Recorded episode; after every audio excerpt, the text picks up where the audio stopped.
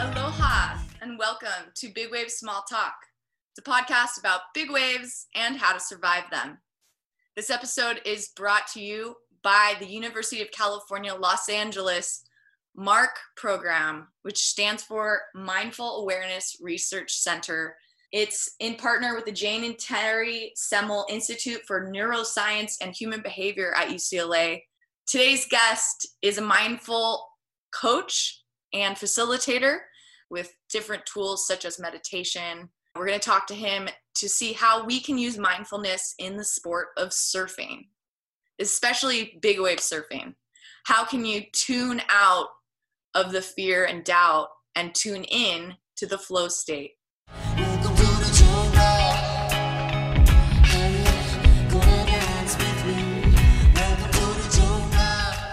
You're not in control. The only thing you're in control of is the ability to surrender. That's all you got. You're not going to get in a flow state if you're totally chill as you're paddling out to a big wave. Um, if there's a little edge, like a little sense, like, oh shit, this is intense. Like, I got to really be on this. That's what you want. You want to be in that place where you realize, I can't lose focus. I got to be on this.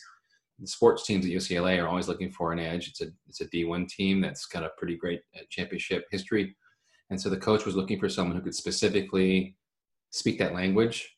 And since I have a background in kinesiology, I have an undergraduate degree in kinesiology and exercise science, they thought I'd be a great fit, and the coach and I really meshed together really well. And so it's been five seasons of applying mindfulness training to both recovery, training, and peak performance. it was great to see your TED talk about the flow state. I find that to be a key part of many sports with concentration, but especially in surfing, where your focus can mean getting the wave of your life or taking the worst wipeout and potentially, in the worst case scenario, drowning or being in a just terrible situation in which you need support um, from a friend or a lifeguard. How can we achieve this flow state and what's the your definition of it? It's sort of the holy grail of, of like psychological experiences, you know, because it's not just limited to extreme sports. It's it's also something you can find in martial arts. You can find it in art. You can find it in public speaking. All kinds of things, music.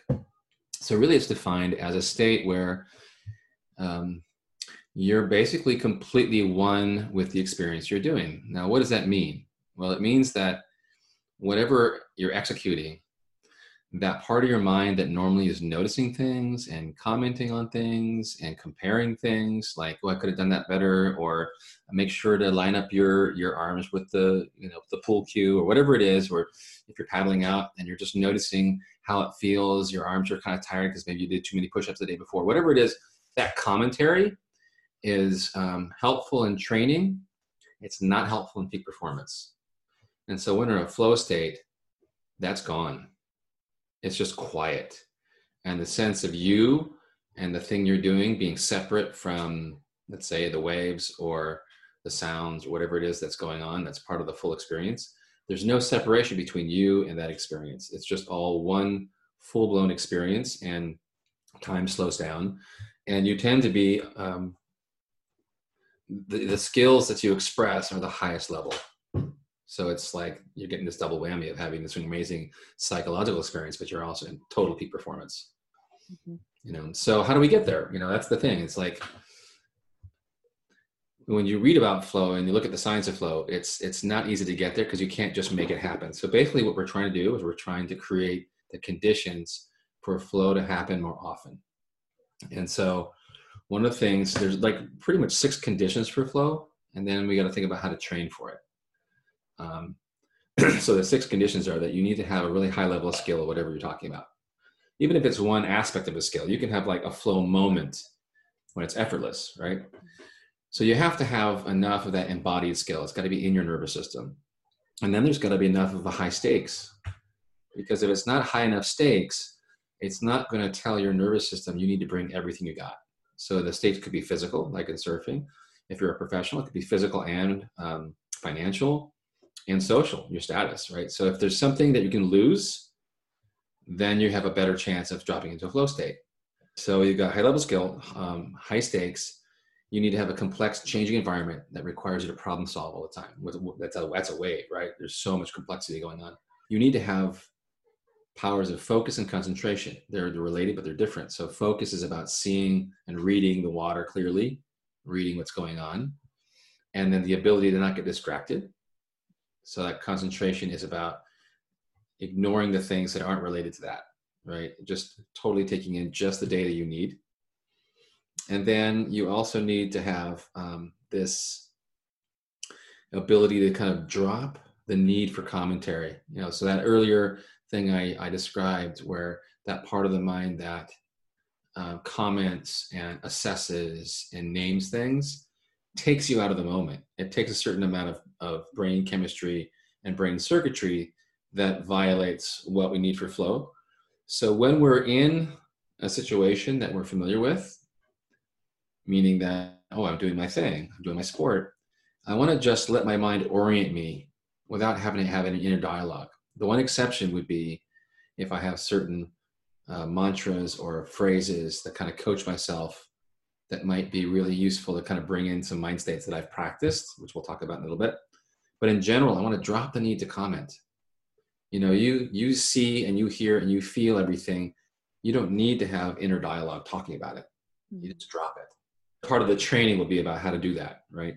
I love to talk about um, this great lyric, uh, Greek lyric poet named Archilochus, who said, We don't rise to the level of our fantasies or our aspirations, we fall to the level of our training, Mm. right? So we got to train and all these different things with discipline. The first thing that comes to mind is the high stakes that we have in big wave surfing and the ability for those athletes to really tune into the conditions and concentrate because the stakes are so high. It's life or death.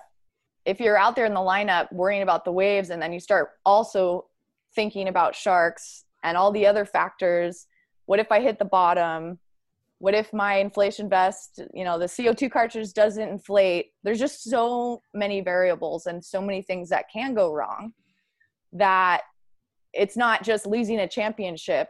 It's you know your life your an injury things that can be really terrifying. So does this flow state help you push through the fear?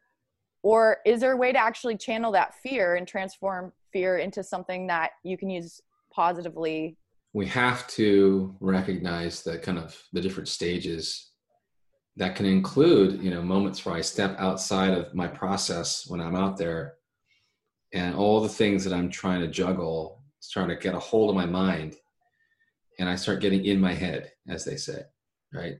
When I get too much into my head, I'm thinking about things that ultimately, some of which I, I you know, hopefully I've checked my gear.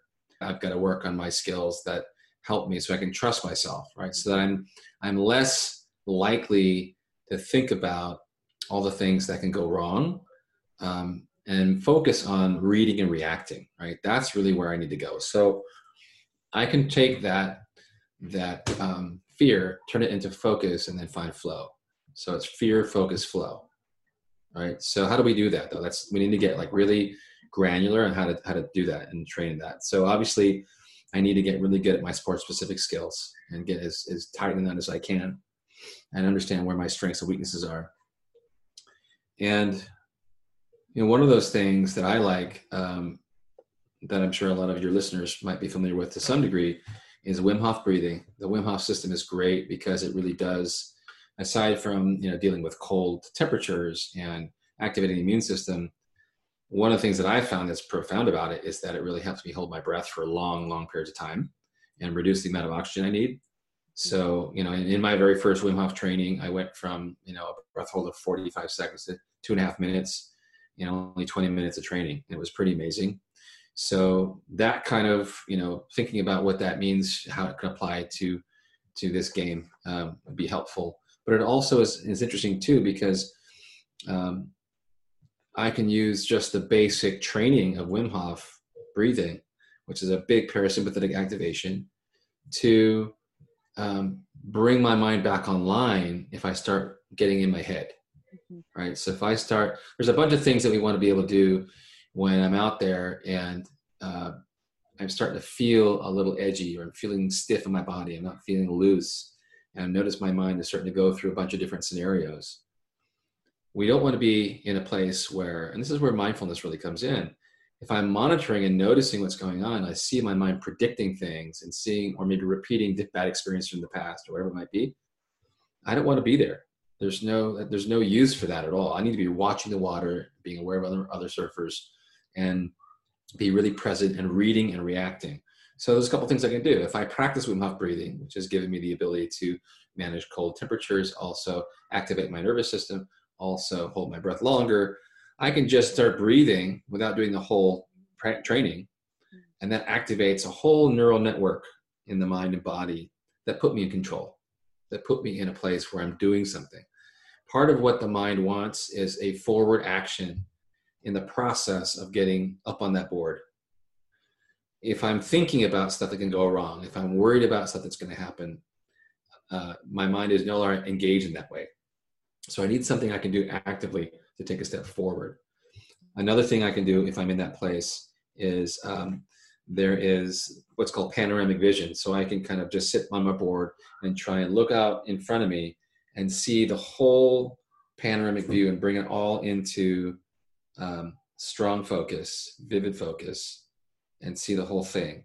And then what that does, it activates brain centers that cause dopamine to rush in, and it creates an optimal state for performance. Um, and it calms you down. If you're um, also doing like, uh, if you have a, a, a pre-performance ritual, that's really helpful. You know, it might be everything from really practical stuff like getting your your your board out of your van or something, and doing all kinds of things to kind of prep yourself but having some time to breathe, focus, and even do some visualizations or bring forth some ideas about, you know, are there words or phrases I want to use? That's part of my my um, prep that I can use to kind of get my mind in gear. If I do this every time I go out, right, it becomes something that slips into my nervous system and it slips on like a glove. When I'm out there, I can do the same thing. I can recall it and come right back into that state. Um, there's another thing called you know, kind of getting back on the horse, which is you know that old thing of if you fall off a horse, you're terrified to get back on. You got to get right back on. Why? Well, again, it's that the mind wants to go forward into something. Otherwise, it's going to get lost in replaying and replaying all the ways it could go wrong again, right? But if I give my body and attention network something to do that leads me to my goal, it's all going to go back into place. And a great example of that is, is that rock climber Alex Honnold, who is the great solo free climber who had the amazing, you know, um, free solo documentary. And he talks about um, being on the face of Yosemite. Uh, I think it was El Capitan, and he he was on this ledge, and all of a sudden he stopped for a break. He was only 300 feet from the summit, 2,000 feet up, and he just took a break just to look at the view, and he had a panic attack. He had been climbing for 1,800 feet, where he was at death's door from 30 feet up, now he's at 1800 feet. He's on a ledge. He's totally safe, but that's when he has a panic attack. Why? It's because as he was looking out at the beautiful vista, he started imagining what it would be like to fall. He started imagining what would happen when his mom got the call and he had a panic attack. So, and he's got no ropes. The guy in the camera is like, you know, a good 75 feet away. He's got no help. So the only thing he could do is get back on the horse. For him, what is that? He literally turned his face and looked right at the granite and looked at the granular, sparkly composition of all that rock. And he started to put his hand on the rock. He started to feel the rock. And he brought back all that neural circuitry that knows exactly how to read and react. Dump the thinking, get rid of it. It's not useful. Go back to what you see, what you feel, what you hear. And he climbed up to the summit, and took care of business. So that's what we need to do. Getting back into the body. And I think Yeah. that through the UCLA MARC program, mindful practice, just bringing back to the breath, like you said, it'd be really interesting to try that while you're on the board, out in the water, um, during the lull between the waves, especially when the waves are big and you might have 30 minutes with just waiting. And hmm you get caught up with who's in the lineup you have a conversation with someone talking about their last wave and all of a sudden the distraction amongst you know the surfers in the water or the elements can be so intense that you're you find yourself out of place or the breathing is no longer the focus which a lot of apnea trainers and free dive trainers out here on oahu have specific courses for surfers to engage in certain types of breathing at every stage of the paddle. So Mm, paddling out, you know, just making sure that you have a, a rhythm with not only the breath but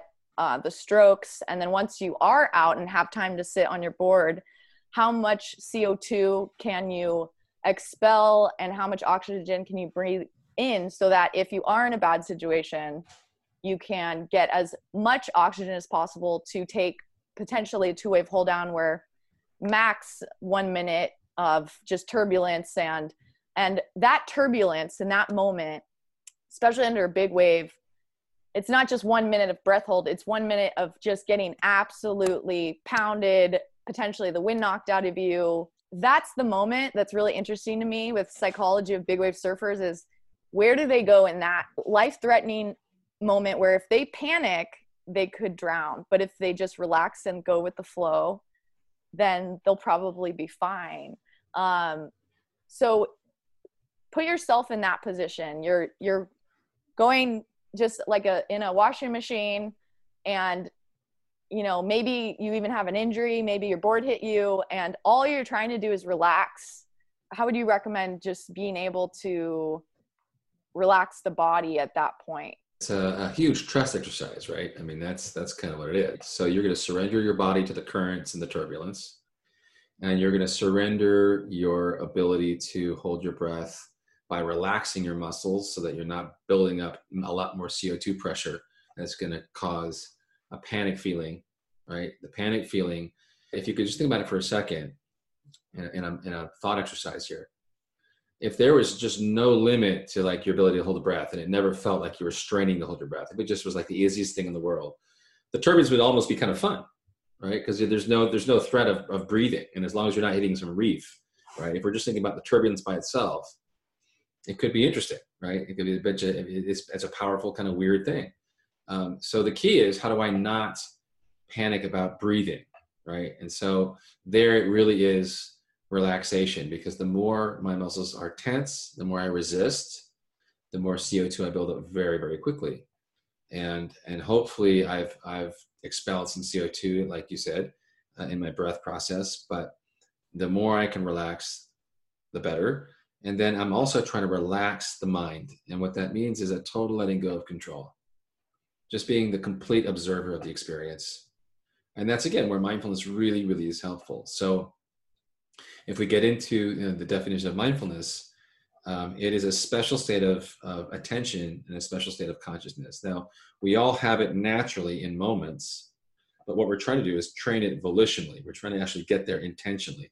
To do that, I gotta I gotta do the practices, and this state of attention is kind of a meta attention, meaning that I'm not only attending to something, could be something external to me, it could be something within my body, but I'm also attending to the quality of attention itself.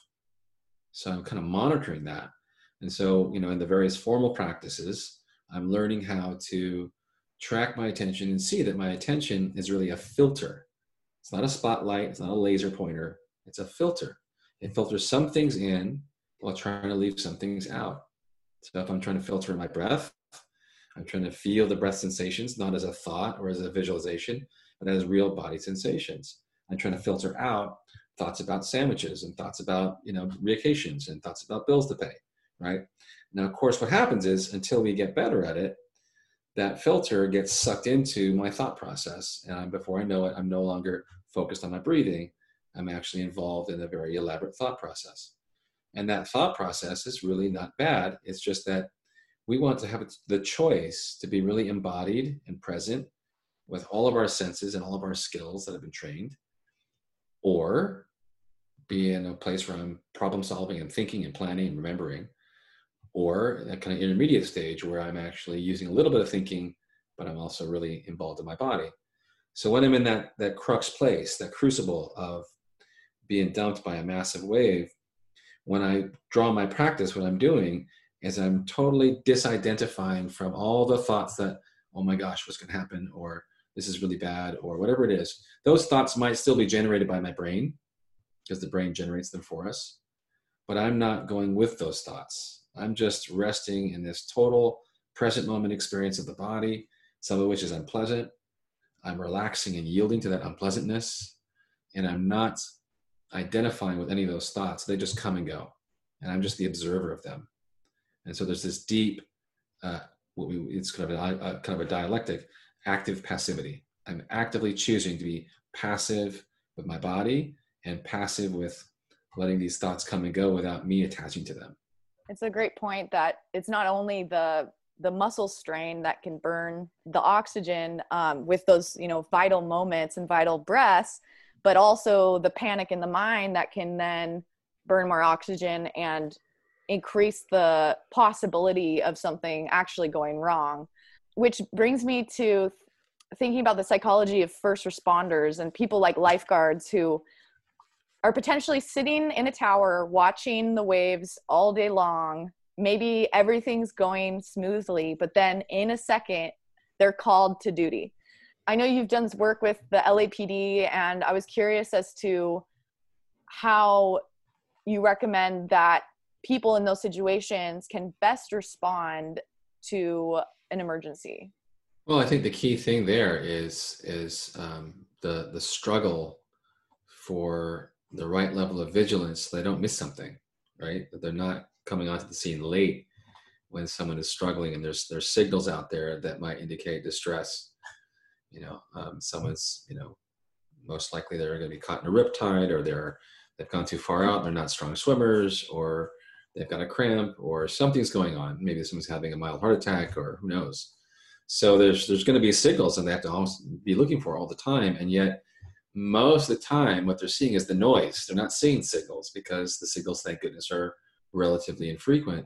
But that creates this particular problem for the first responder who's got to be kind of like a, a, a watch guard or a sniper or someone who's going to, you know, their their moment of action is very very infrequent, and so it's easy for the mind to wander because that's what it does. It's easy to be bored so i'm i'm no longer really taking in the details in a way that makes them salient. So the first thing is how do i maintain this vigilance? How do i maintain this readiness? I was talking to someone who was talking about their own experience trying to practice mindfulness continuously throughout the day and they found it exhausting. Mm-hmm. And so that's a great piece of information. And if, if you've studied mindfulness meditation and you've moved into moving meditation, like walking meditation, eating meditation, and then you start doing other kinds of things like trying to make a sandwich with, with mindfulness or trying to play with your kid or your dog or get on to a surfboard, right? So if you find it exhausting, it's because you're, you're bringing something to it that's not needed at all, which is a lot of reactivity and judgment. Mm-hmm. Because the truth is, right now, Shannon, you've been aware all this time, and your body is doing all these things for you, your brain's doing all these things for you, and it's been pretty effortless. You've been breathing all this time, it's been effortless. And you know how to do a lot of the things that you're doing. And lifeguards have been very well trained, so they know what they're doing. And the fact is that if we just get this faculty of attention to just flip just a little bit, to monitor itself, and then have the difference between the feeling of sort of drifting off and the feeling of vividness. And then there we are. That's the sweet spot. That's all it is. It's effortless. So, you know, we all, if we drive cars, we all know what that's like, right? We all know what it's like to sort of be like, kind of, oh man, I gotta, I gotta focus on the road because I was just kind of tripping for a second, thinking about something, or someone was talking to me and I was distracted, or any other reason why I might be distracted and all of a sudden there's this sense because this half ton of metal is moving my body calls me back to focus right and so that feeling between sort of doing something but not totally being 100% there and being 100% there we want our lifeguards to actually feel the difference between standing and scanning the horizon and kind of thinking about something else at the same time Mhm. and scanning the horizon and feeling the joy and the and the the delight actually in just being really there, feeling the sun on your face, feeling this the wind on your skin, being aware of people having a good time, and really reading the water and reading the people with your skill. And like that just feels good. It feels awake and alive. And so I have to start coming back to that feeling again and again. And the nervous system likes to simplify because we want higher order stuff to be possible. If I had to think about tying my shoelaces every time I did it, uh, we wouldn't get very far in terms of complexity. So my brain likes to habituate. Okay, I know how to do this. Let's think about something else while I'm doing this. That's what allows the mind to wander is habituation. It gets to become a habit. Well, in the same way, anything you do, including the work that a lifeguard does, it gets to become kind of a habit and it gets to be habitual. So I need to learn my own habits using mindfulness. What are my habits around 3 p.m.? What are my habits when I when it's just half an hour before my shift is over? What are my habits of mind as I'm uh, talking to, to a local who's coming up to me asking me questions? So I learn my habits and I try and stay really curious instead of going with the habits. And what's interesting is curiosity can't habituate. Curiosity is a state where you're taking in lots of information and you realize it's always new, it's always different. Same beach, same shifts, different set of variables every single time. So if I can really tap into the feeling of curiosity, which is the same thing as the feeling of presence, the same thing of really experiencing life as it's flowing into me, that's going to feel way better than being kind of lost in thought. Mm-hmm. Now, being lost in thought isn't bad as long as I choose to let it happen or I notice that it happens and I'm cool with it. But if it happens because I don't even realize it's happening, that's not so great. I, I'd just love to extend my gratitude to all the lifeguards and first responders, not only on Oahu, but around the world. This is really great insight into how difficult the job is. And um, especially now at the time of COVID when they're risking their life as well, not only potentially a rescue scenario, but just from answering a question from a, a beachgoer, we can all do our part to support them. If you are listening and you're a surfer and you'd like to get um, more information about big wave risk assessment, you can there's actually a group going around called BRAG that goes around the world and trains everything from free diving. There's some meditation with Greg Long, and then there's also a lot of different scenarios where we actually put each athlete into a, a worst case scenario where surfers become the first responders and we're learning how to rescue people that are unconscious from the water with only your surfboard just so that if it does happen in in real life circumstance we're prepared we're trained